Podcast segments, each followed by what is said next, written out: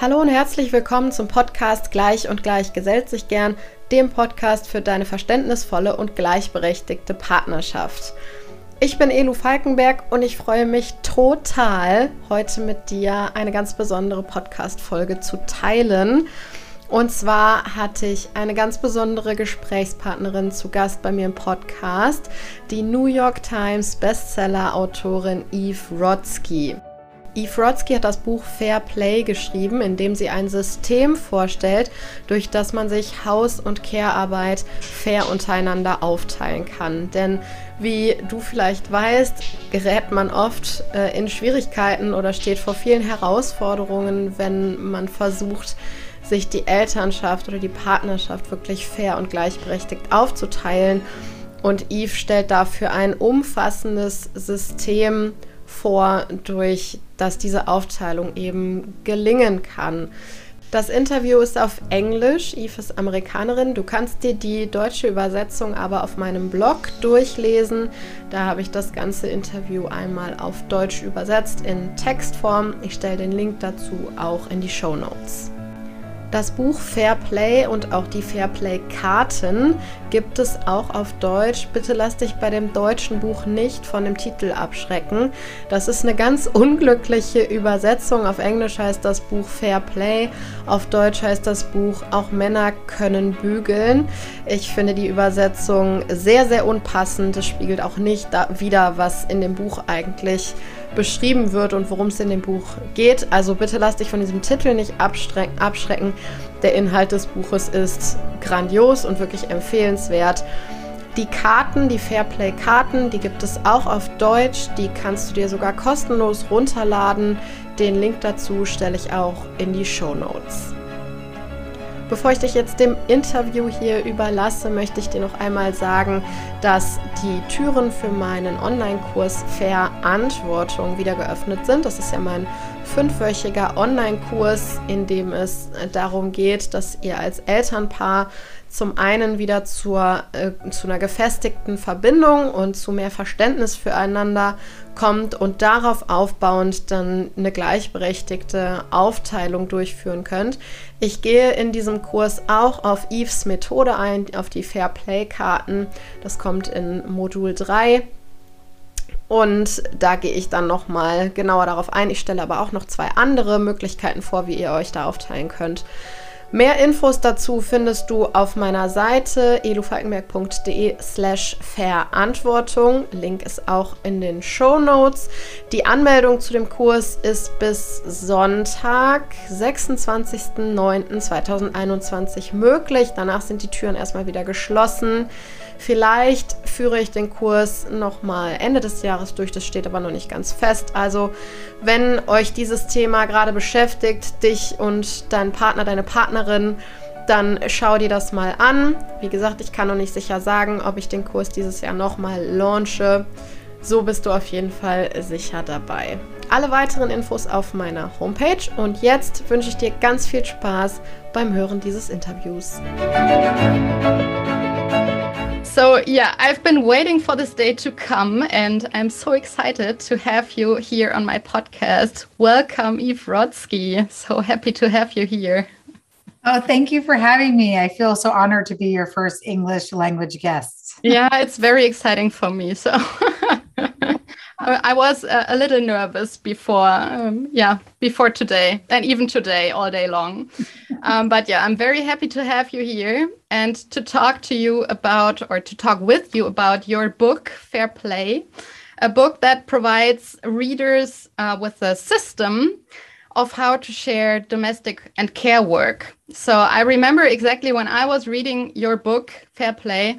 I was so inspired because I really thought, I really felt that we were having kind of the same mission that we're following.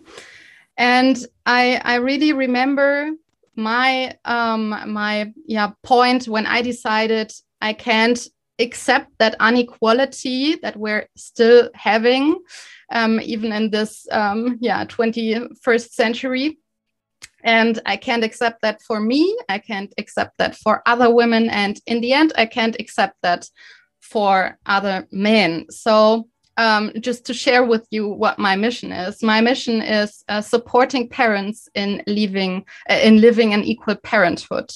So it's all about um, yeah the the equal parenting. And uh, yeah, I remember how I got there, and I even remember a situation that was kind of um, an epiphany for me when I thought, okay, now's the point. You have to change something. When was that point for you? How did you get to that topic? I la- I'm laughing because it feels so silly now, but I read about this in Fair Play, as you know, that really, um, I, I guess they say all research is really me search for about yourself. but for me, this was about um, a breakdown I had on the side of the road after my second son, Ben, was born. Uh, it was a text it came from a text that my husband Seth sent me. And that text said, I'm surprised you didn't get blueberries.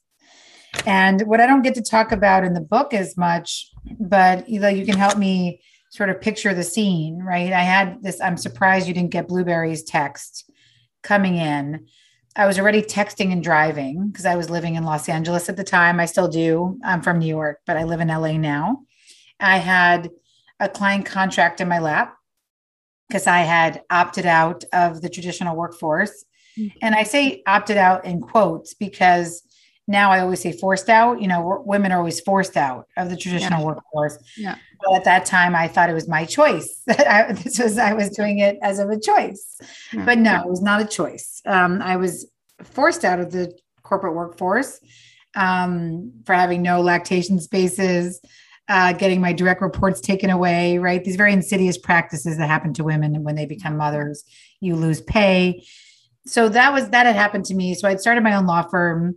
Um, I was marking up a contract in the car.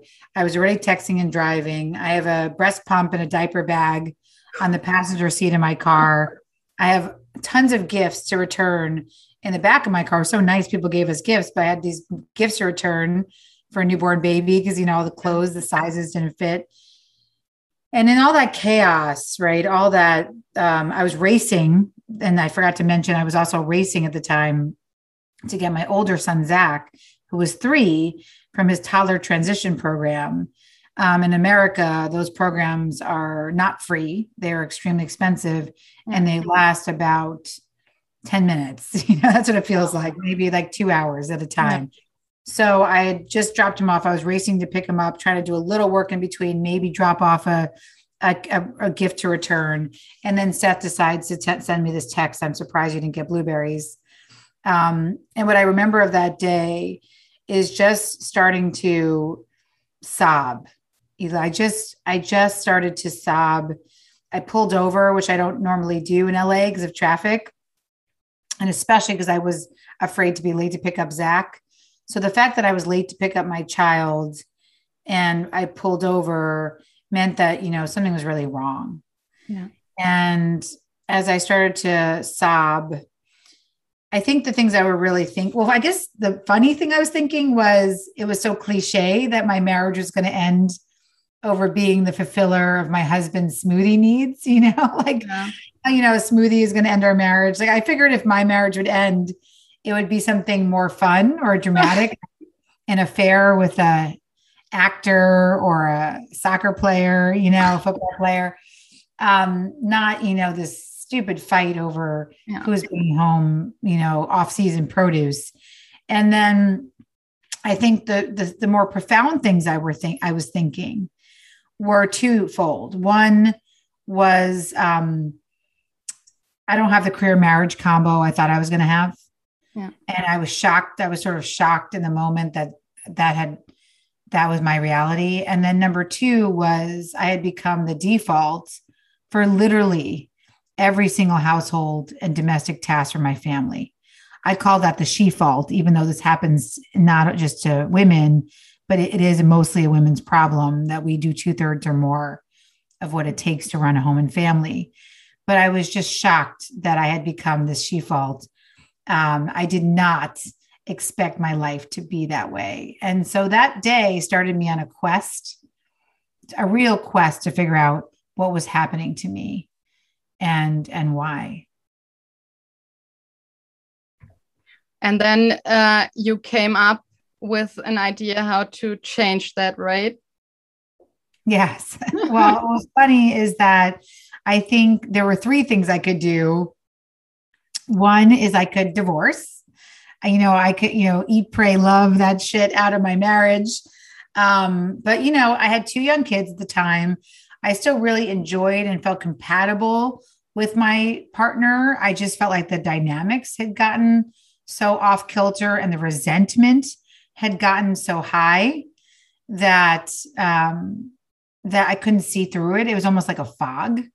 Yeah. But I did know that I I underneath it all, I really did have a love and respect for Seth. So I wasn't ready to do what a lot of my friends had done, which is to right the wrongs of their division of labor by getting divorced because yeah. the power there is the other person has to wipe the asses and do the dishes, right? Um, because it's their custody days. So I did not do that. My other choice, I guess, was to resign myself um, to continuing to do it all and just continue to cry in my car um, and to rail against the unfairness with other women, which a lot of my friends would do. They would complain about their husbands or their partners um, in parties, work settings, everywhere. Not at home. Not at home. Not at home. Right. We we don't talk about domestic life, and we'll talk about that why that's so toxic. But but finally, my third path was to get my ass in gear, and Elu, I decided to become my own client. Yeah. So my day job, what makes me different is I'm not a psychologist, even though I worked with psychologists to develop the fair play system, but I am a mediator, I'm a lawyer, um, I'm a behavior designer.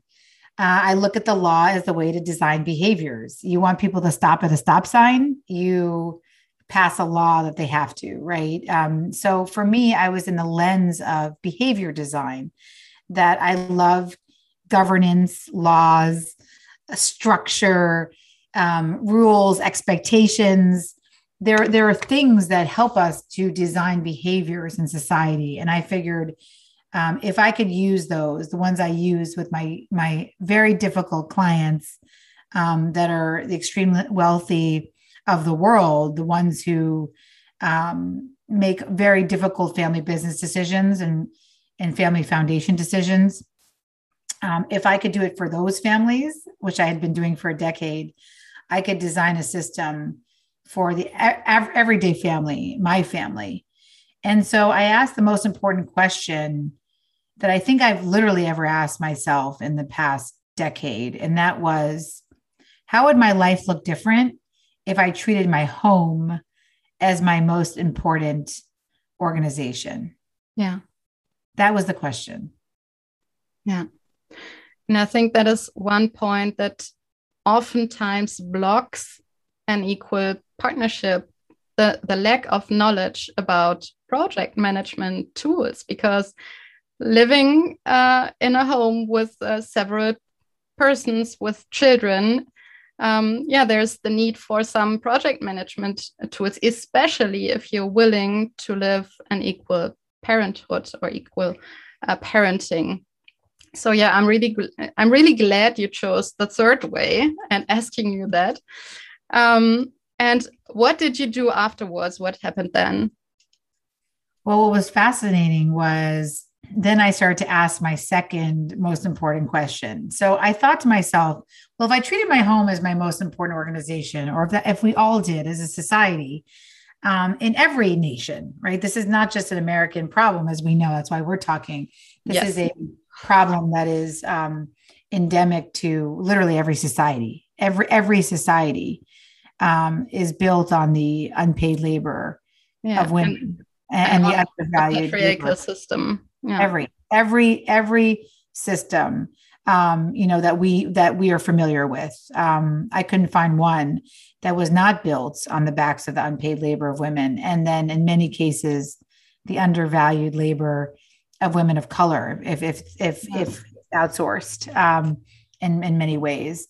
And so if if if societies can understand and start to revalue and bring some respect and rigor to the home the way that we treat our workplaces um, i know one woman said to me her and her partner they wait to decide who's taking the dog out right when it's about to take a piss on their rug right? That's sort of how we make decisions in the home right? We decide who's setting the table when we're hangry or cranky or like texting each other who's who's getting dinner tonight? And why don't you pick it up from the store? It's just it's very very chaotic. Um, we are dying in decision fatigue um, and burnout in many many of our um, segments of our society. And so my second most important question that i ever asked in 10 years was how did mustard get in your refrigerator and why i love that question was I could ask, I asked it in 17 countries and I could just switch out the condiment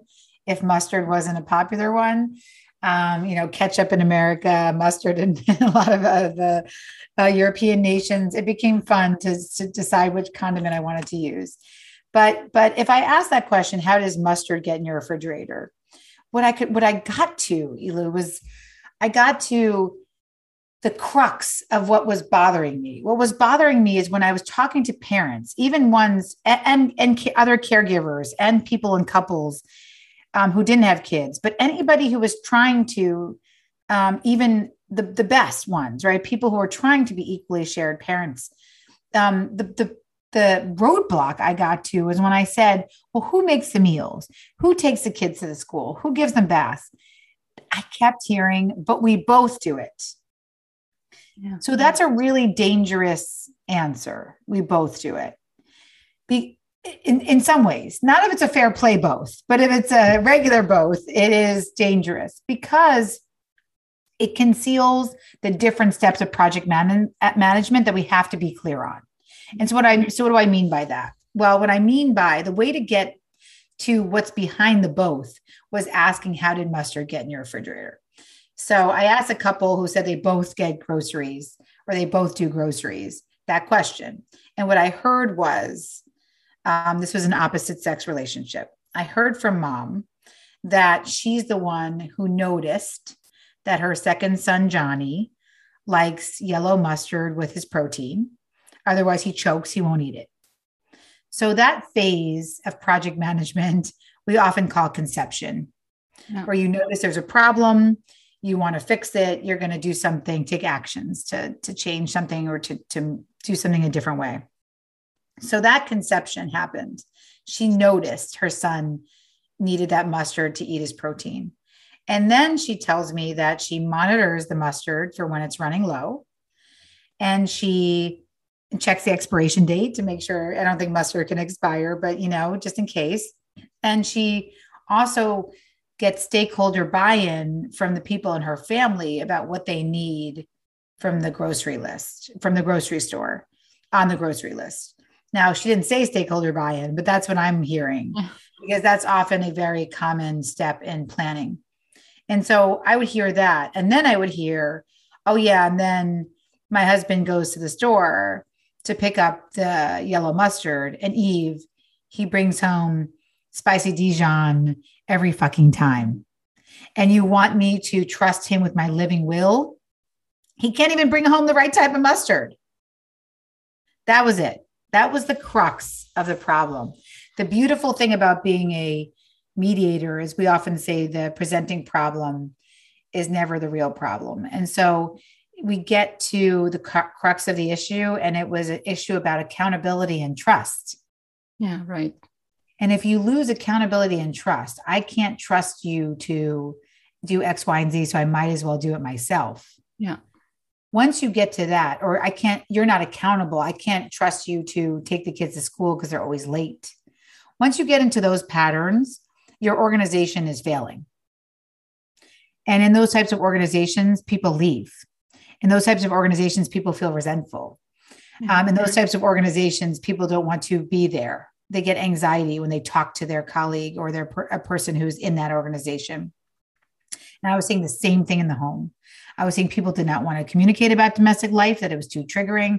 I was seeing high levels of resentment, and I was seeing a lack of trust. And so once I realized that that's a classic organizational failure that we can we can start to, to rectify, right? There is such beauty in keeping the conception and planning and execution together to give context, not control, as Netflix calls it. It is um, a revolutionary concept. Um, but but it's, it's like um, telling people not to eat sugar. It's way easier said than done because there's a lot of baggage around the home and gendered expectations and toxic masculinity and things that we have to sort of rip off the band-aid to let the wound heal and then we can um, enter a system that just makes sense. When you hold ownership mindset when you have an ownership mindset in your home i have dinner tonight. I will plan the menu. I will get the groceries um, or make sure they're there and i will get it on the table. That alleviates your partner from being involved so they're not nagging you. And more importantly it allows that person to free up some of their own mental space. So that ownership mindset is the crux of fair play. It's what um, i developed after talking to now thousands um, of couples uh, again in 17 countries but i started as a 250 person d- data sample where I kept coming back to them to beta test and beta test and beta test the system. So that's it. It's an ownership mindset. It's not rocket science. It is the antithesis of decision fatigue and saying we both do everything. Yeah. And before I read your book, I wasn't aware of the fact that it's called conception, planning, and execution.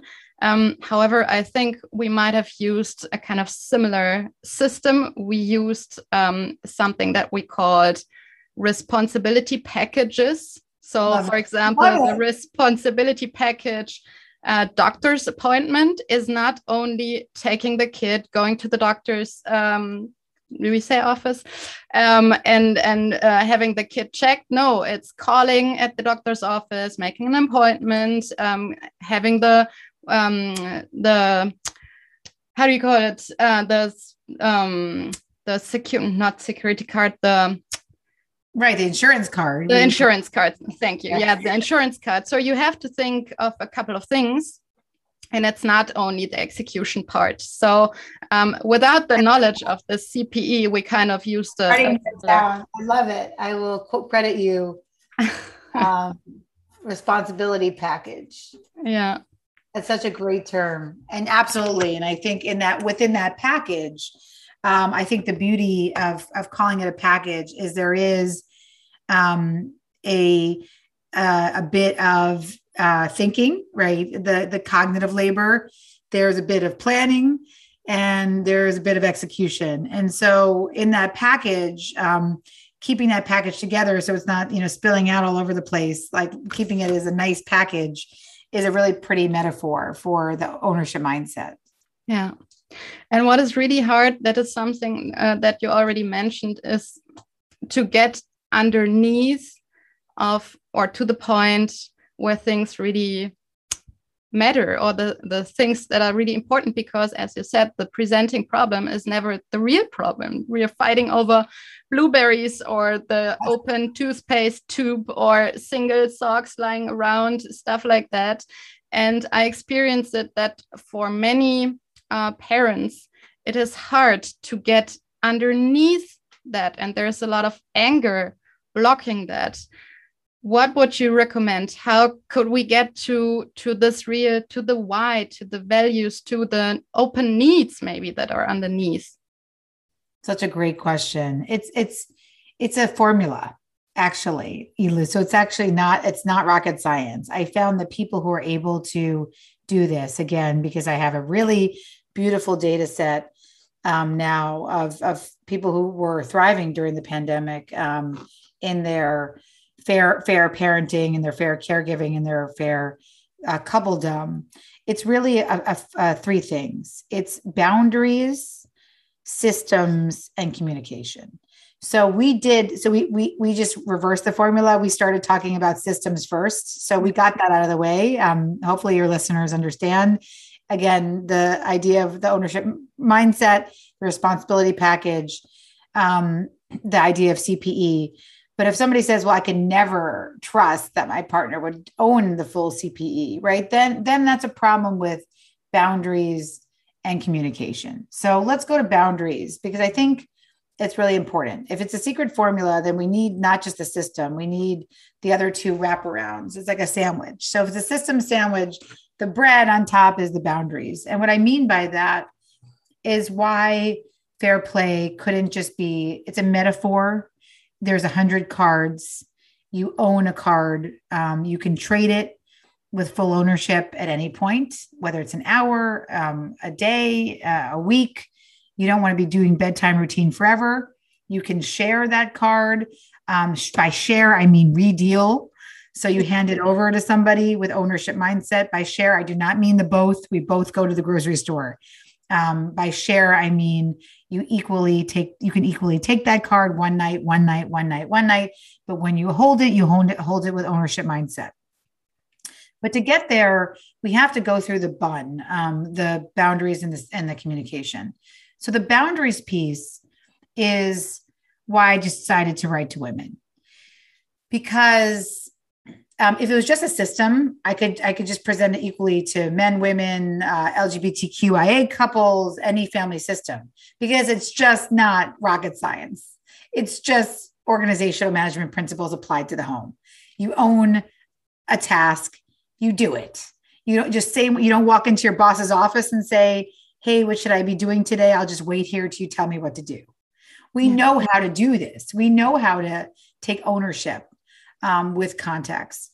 But the problem was that there's so many expectations over the housework and childcare that society has thrown on women um, and men and to and everybody all people that we have to peel those layers back so the way we do that is by recognizing and setting a boundary that our time as women is just as valuable as men's time. Now, that's a very hard thing to swallow because we've been taught our entire lives that our time, women's time, is infinite like sand, and men's time is finite like diamonds.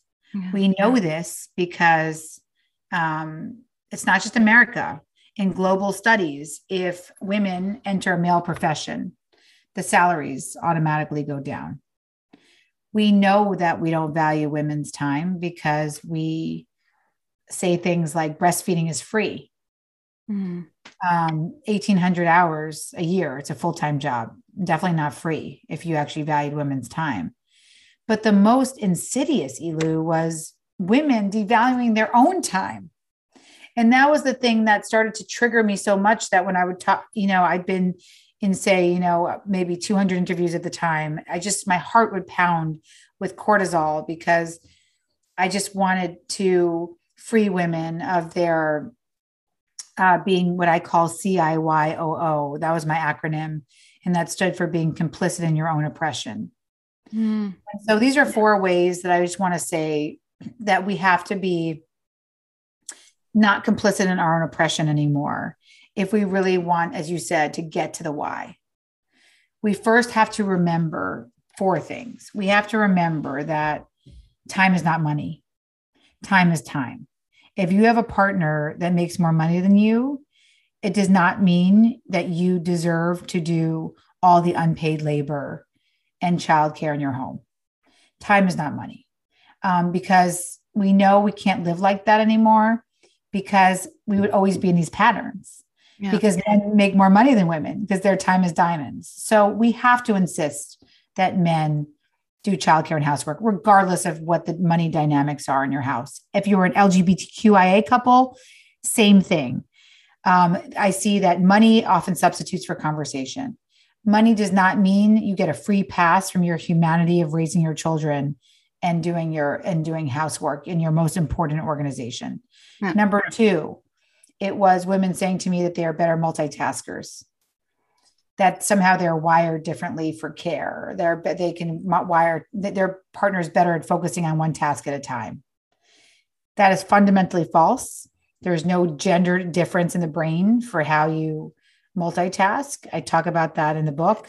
And I say that my favorite, actually, I don't say this in the book, this is off the record, but one of my favorite neuroscientists off the record said to me, Imagine Eve we can convince you women like he's talking about men he was kidding around but he said we, we, we can convince you that you're better at wiping asses and doing dishes.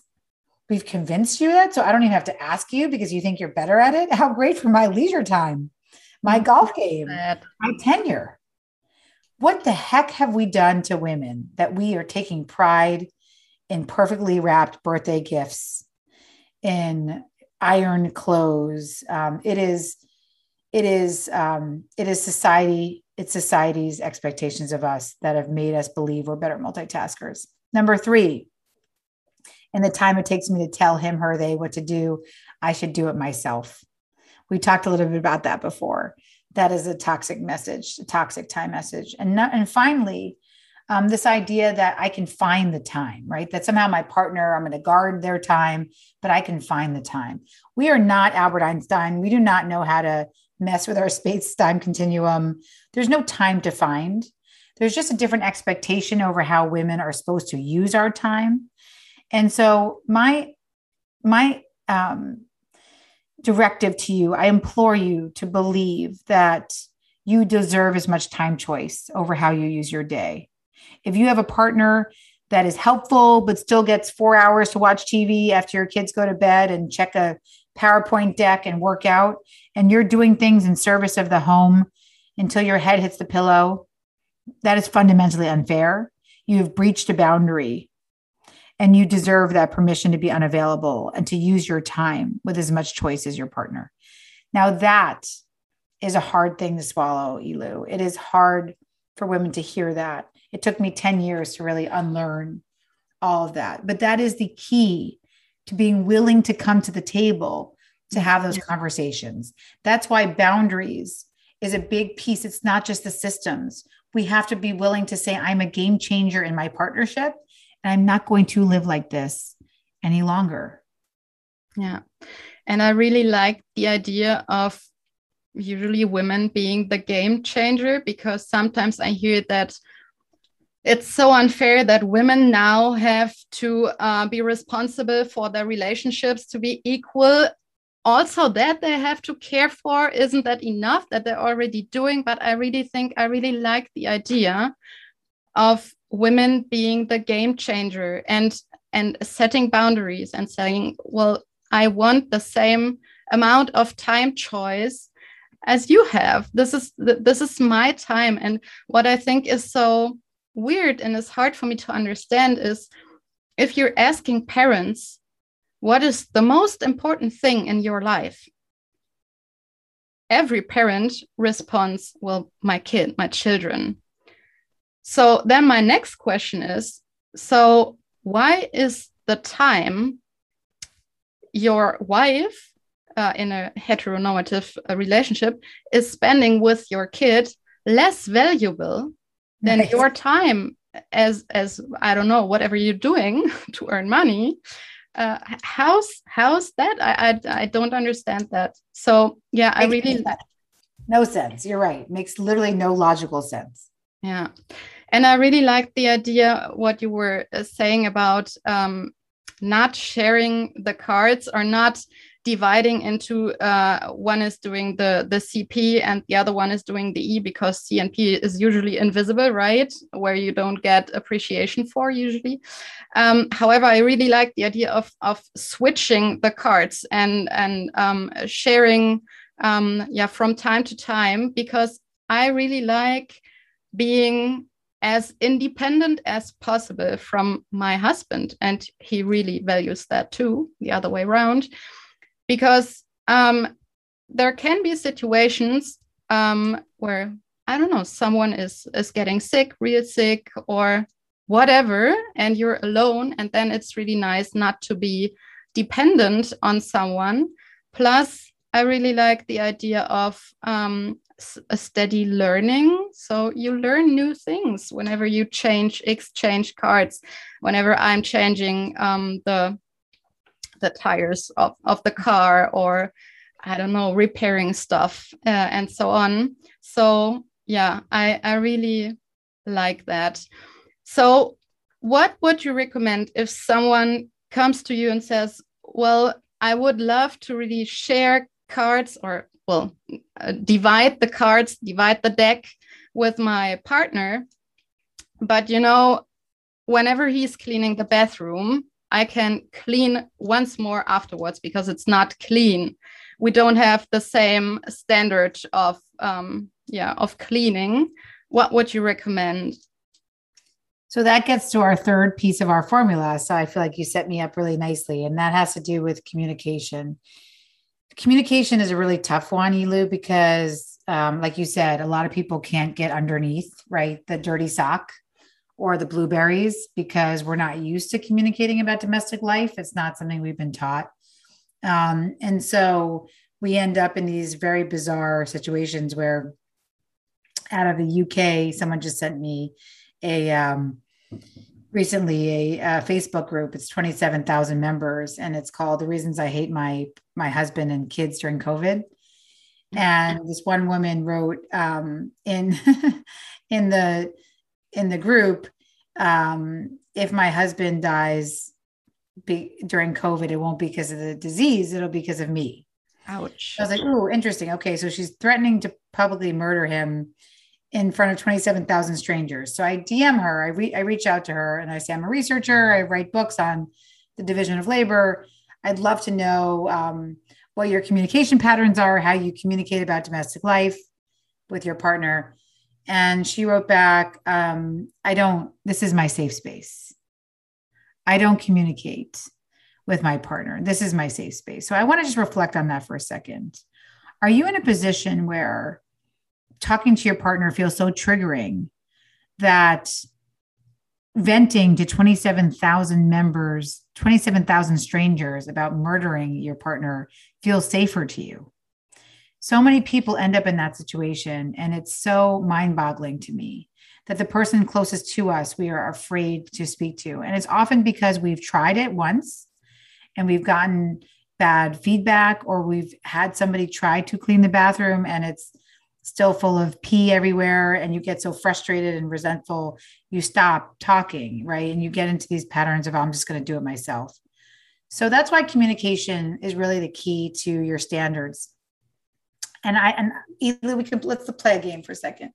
So what I mean by that, and I'll say this to your listeners, um, you can you don't need the cards, but you can just in fair play. There's a hundred uh, metaphorical cards. We actually have a card deck in English. Hopefully, we're getting them translated into.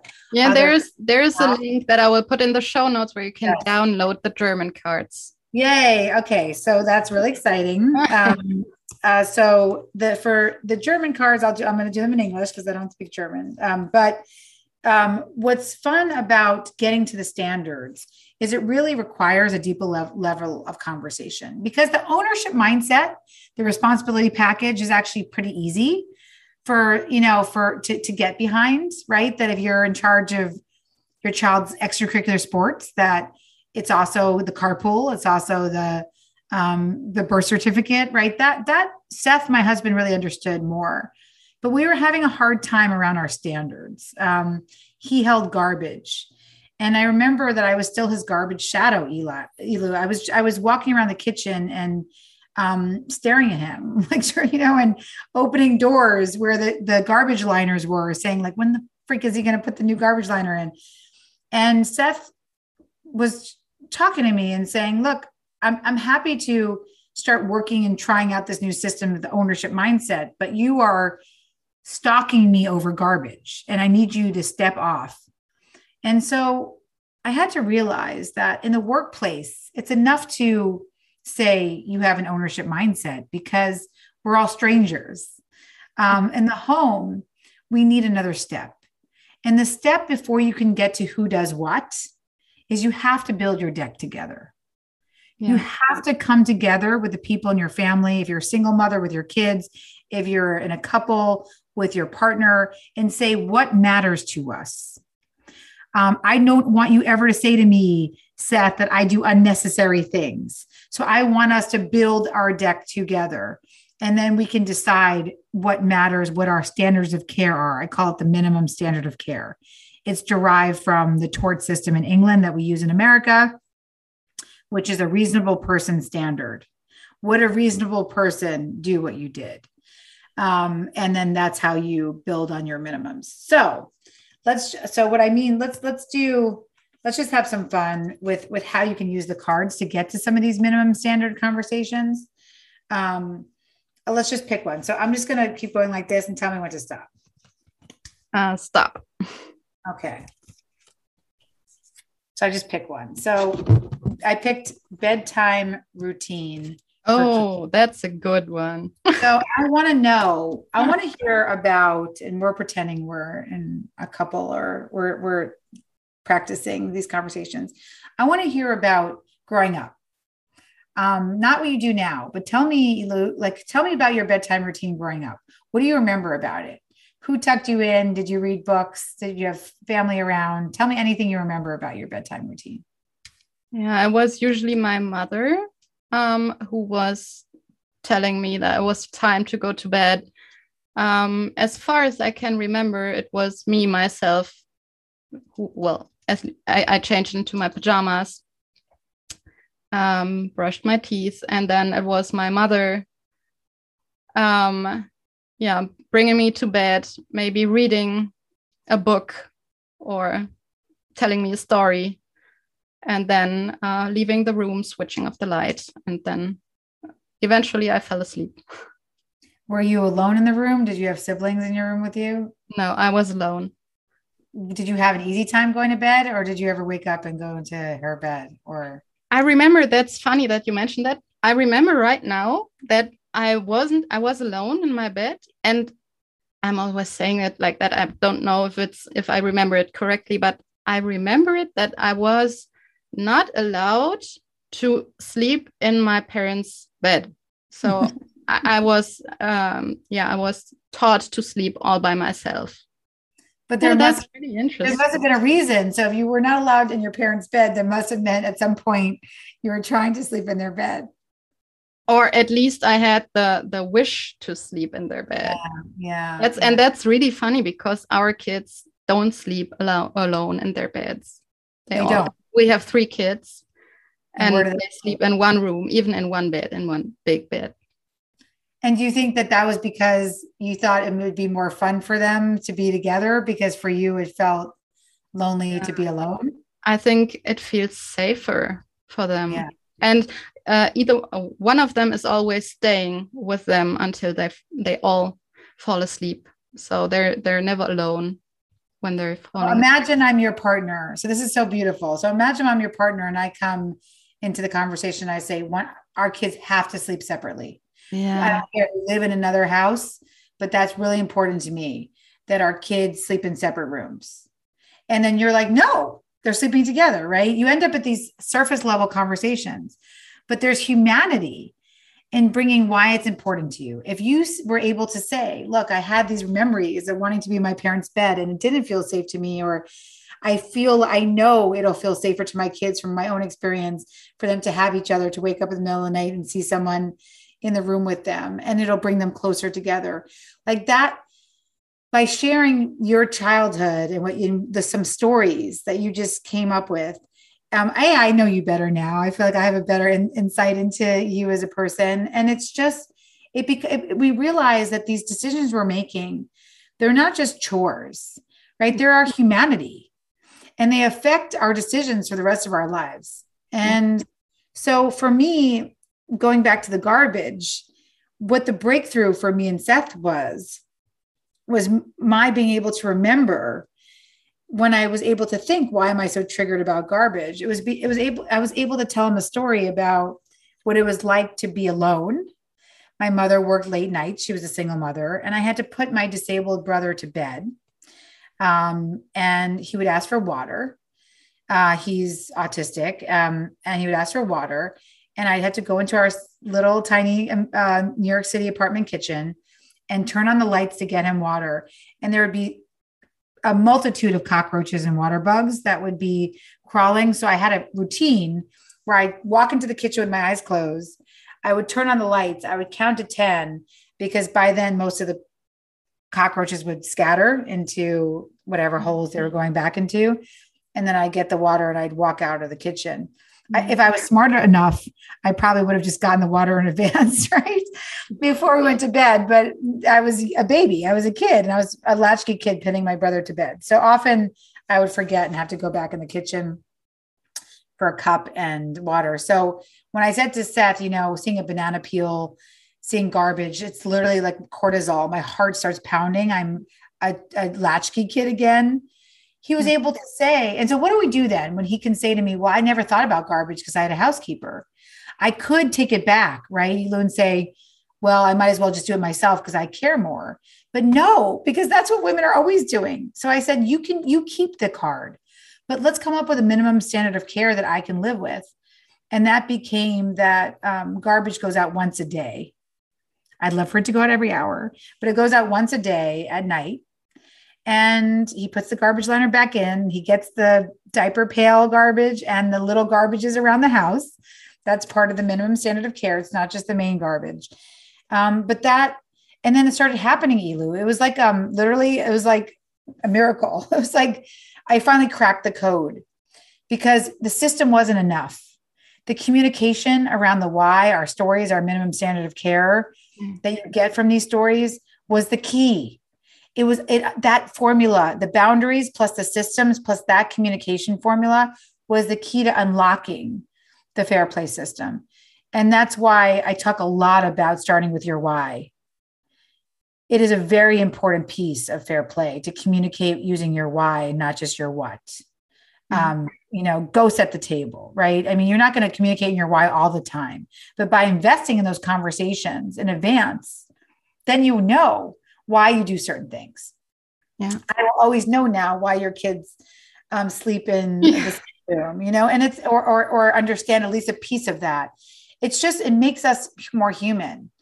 And then we know those stories about ourselves. So we don't even just have to tell them to our partners, but if we feel comfortable, like a lot of times now, I tell more, much more profound stories. I thread deeper. It's called threading deeper. That's what conversation designers call it. You thread deeper with my colleagues and that brings us closer to empathy and human connection. Thank you so much for sharing that. I think that's really beautiful, not only to connect more and on a deeper level with your partner, but also understanding yourself more. It's self development, and you kind of can be yeah like a like a coach for your partner to help him yeah. or her digging deeper into your why because sometimes it's really hard for yourself to dig deeper on your own. So i really like that um yeah refer to to the connection not only connection to your partner but also to yourself. Thank you so much for sharing that.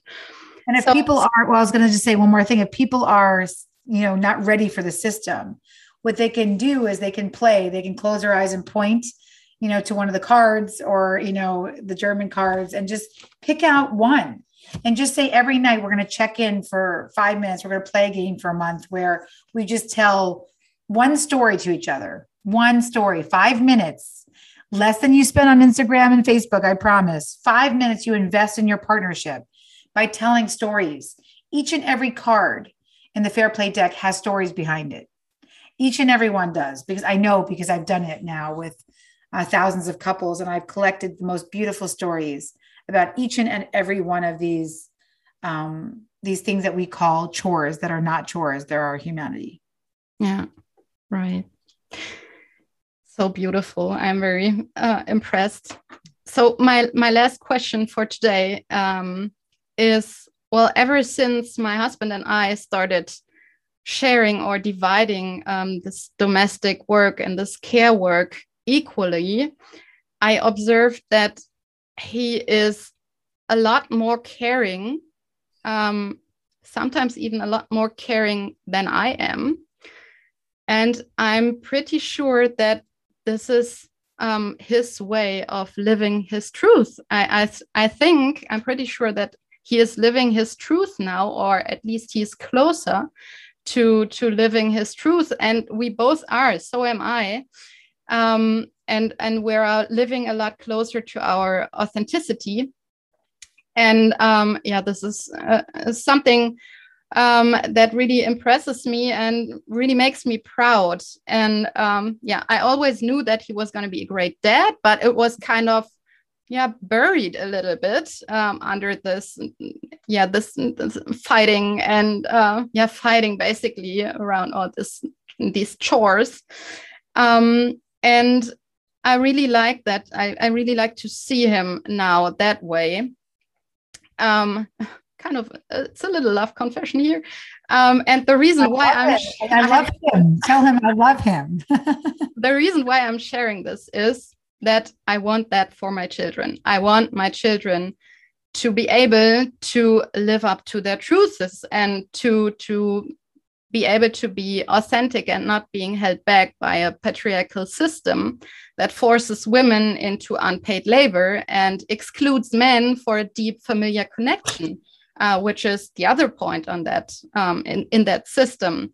So my last question is, how can we make sure to empower the next generation, maybe even across countries? Such a beautiful question. Well, I will say that I'm seeing such beautiful things happening um, with Gen Z. Mm-hmm. Um, there, two women um, took the year off because of COVID um, in America. Uh, they are at Brown and Stanford, and they just came up with a pledge to care, which was um, an open letter to corporations about what they need from those corporations to work there. And it was to parent out loud and to live in our authenticity and our humanity and to recognize that we are not going to be sitting in a chair for 15 hours a day and we um, get to leave at five. And yes of course we can always check back in later but we're going to leave at five for our to watch our kids softball games. Yeah. um, to to center care in our society is really really important.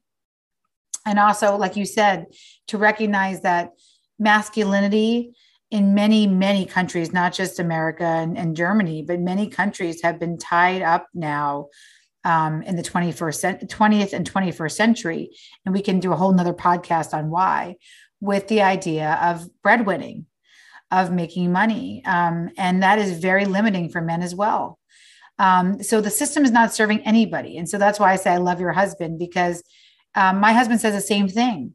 He still works. Um, he didn't have to quit his job to become a better father.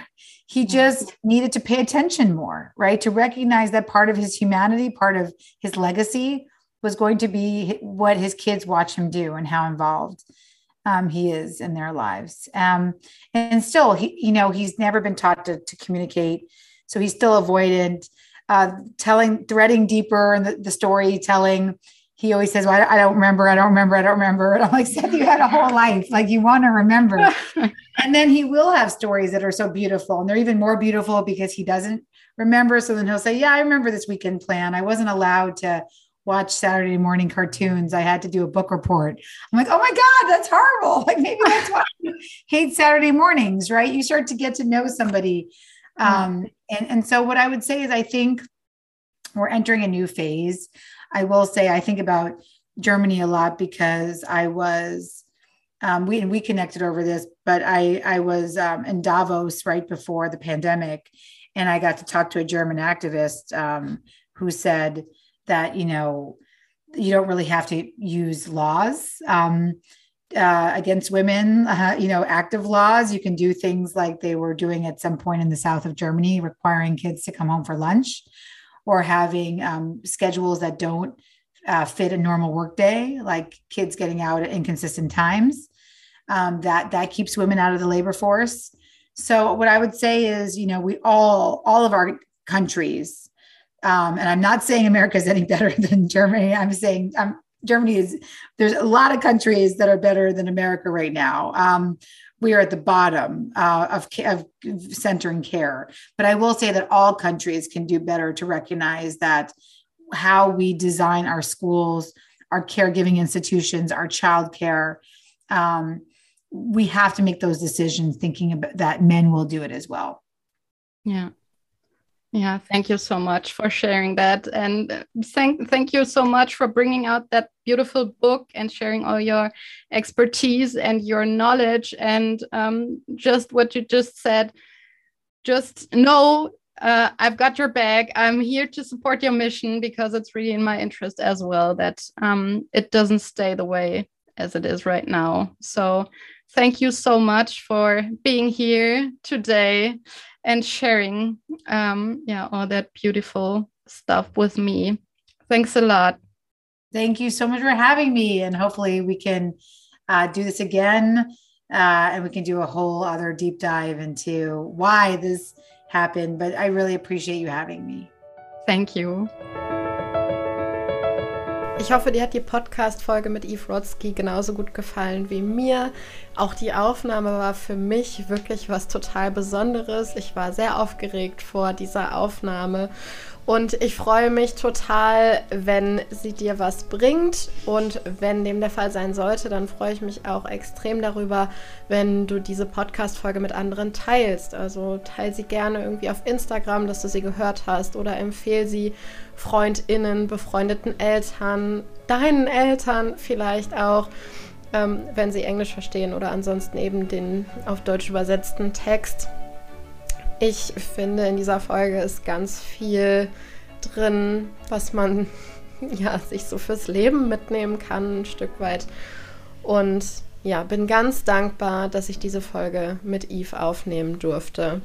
Du unterstützt mich sehr, wenn du diesen Podcast bei Spotify abonnierst oder wenn du mir bei iTunes eine 5-Sterne-Bewertung hinterlässt. Ich habe jetzt letztens eine Nachricht bekommen, dass der Podcast jetzt auch ähm, in Apple Podcasts in ähm, manchen deutschen Kategorien rankt. Und das freut mich natürlich sehr, dass das Thema der gleichberechtigten Elternschaft und Partnerschaft einfach auch so viel Gehör im wahrsten Sinne des Wortes bekommt. Und ja, du unterstützt mich einfach dabei noch weiter in dieser, ähm, ja, in dieser Verbreitung des Themas oder auch Sensibilisierung für das Thema, indem du die Podcast-Folge bewertest oder den gesamten Podcast bewertest, ihn abonnierst oder einzelne Podcast-Folgen, wie zum Beispiel diese mit Eve Rodsky, anderen Leuten empfiehlst. In zwei Wochen gibt es die nächste Podcast-Folge. Bis dahin wünsche ich dir alles Gute und ich freue mich, wenn wir uns beim nächsten Mal wieder hören. Deine Elu.